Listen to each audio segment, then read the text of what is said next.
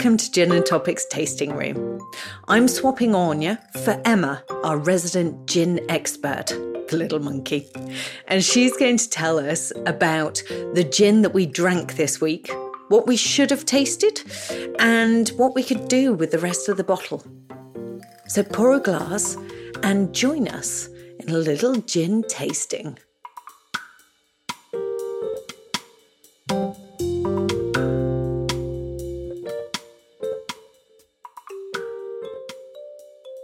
Emma, Hello. we are going grandmother of all gins, Genever, today. We are. I mean, it's very much. It's it's so far from a classic London Dry style of gin.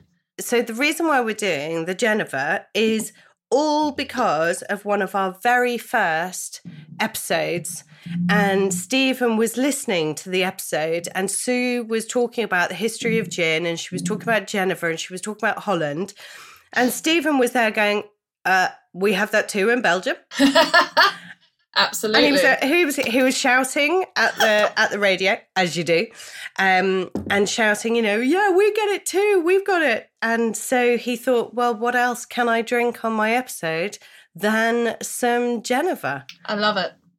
I mean, it's like diving into a liquid history book, though, isn't it? Really, it is so far from your classic, as I say, London Dry styles or like modern gins. It's got you know. It is really not a gin. It's I think this is more like a whiskey than a Yeah. gin. So, um, from the Netherlands, Holland, you know, Belgium has some as well. Um, hence this one. Uh, it is a juniper flavored spirit, so it does fall within the larger gin bracket. Um, but Got the you. base spirit, so we've talked about this before in previous episodes, isn't rectified to the super high 96% ABV. Um, that you do for a modern Ah. gin, which means it retains some character from what it's made from, which is predominantly grains, but they are malted. So that malting is something that shares in commonality with a whiskey. So for Genevers, I always say it's more like a kind of unaged whiskey style vibe with the botanicals Yeah. then layered on top of that. Yeah, and which of course malted grain is a much better base than beer. so I don't mind malted grain. well, I think this one has been cleaned up a damn sight more than that beer base that we tried Oh, it the other week. smells really buttery, doesn't it? It does. So you've got, yeah, kind of like layers of, of, of production on a Genever as well. So you've got the malting, then you, you know, rectify the spirit up to a certain level, I say nowhere near 96% ABV. Then you add your botanicals. And for this one, they then put it in a barrel. So um, American oak as well. So very much Right. akin to a whiskey. Um, Yeah. so yeah, you've got lots of lots of kind of similarities to it. Um, but before we dive in too much, fun fact um, about Geneva. Did you ever wonder where the term Dutch courage comes from? Because it's Geneva. Oh, yes, yes. Yes, Sue was talking about Dutch courage on that previous episode. Um, and it was, wasn't it the fact that you were given gin instead of um, rum or whatever on, on boats and things like that? Is that right? Yeah, well, so it's um, so you Civ like brain, can't remember even my own episodes. in in the navy you've got rum and gin, and uh, normally a gin, navy strength. That's why you get navy strength rums, right? Navy strength gins. Um, but yeah, in the UK it was normally this is a bit kind of further on than Geneva, but it was the uh, the the higher officers got the gin and the plebs got the rum. Um, but in Holland, their national spirit was Geneva, so all of the Dutch soldiers got a measure of Geneva that they kept in a little flask before they went to battle. They gave them a bit of a swig. It gave them courage. Uh, and our, Nice. our troops came back because we fought in the lowlands of Holland a number of times over many, many years. And the troops had come back with this taste for this firewater, this Geneva that gave you courage. Um, and Dutch courage basically comes from it. So it is liquid courage. It's pretty cool. I love it. Yeah. Right, I'm going to dive in and drink some liquid courage. I mean, on the nose, you've got almost kind of chocolatey, nutmeggy, bit of spice.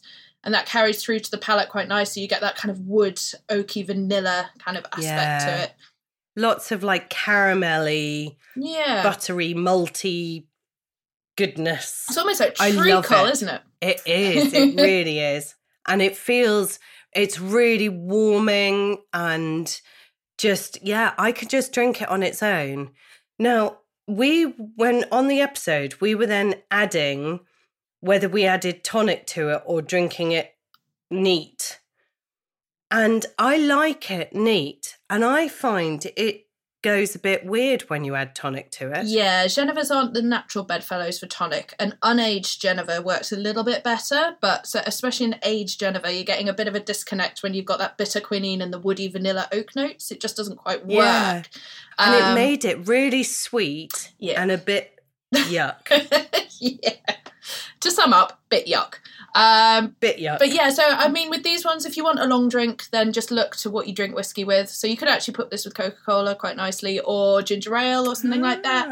Ah, Um, Nice. yeah, apple juice, Or even just a maybe. soda, splash of soda or something with it as well. yeah, whiskey highballs are, are lovely. So this would work really well in that kind of Mhm. DNA of a cocktail. So if you try and find cocktails that share their DNA with whiskey drinks, um, you're onto a winner. So there is actually a historic cocktail called the Martinez, which would work really well here. So you've got gin, sweet vermouth, maraschino liqueur, and Angostura bitters. And if you think about Ooh, it, yeah. it gives more of a passing resemblance to a Manhattan. So a Manhattan is whiskey sweet vermouth bitters, and it's of- often garnished with the maraschino cherry. So you've got that shared DNA between the two, and that's going to be delicious. So Oh, yeah. Might have to try that. Not right now, though.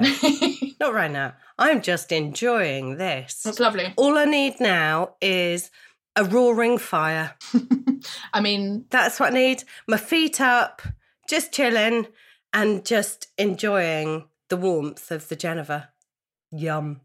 it is. It, I really like the way it coats your mouth as well. It's lovely. Mm.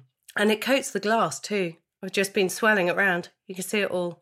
Yeah, so they call them legs when they. Uh, They do When they come in down. wine as well. yeah, yeah, But in, in certain spirits, you get really pronounced legs, and this one is fairly. It has. Yeah, it's got excellent Syrupy legs. yum. Lovely. Love those legs. Brilliant. Thank you, Emma. I have enjoyed Genever. Cheers. I'll see you next week. See you next week.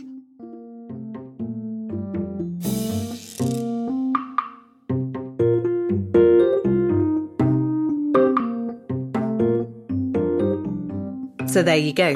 That was this week's gin. And if you haven't listened to the topic that we paired with the gin, then why don't you do that now with the rest of your glass? And if you want to share what you're pairing your gin with and what you're going to do with the rest of your bottle, then join us on social media at Topic Gin. And of course, listen again next week for another topic and quite a few more gins. See you then. Cheers.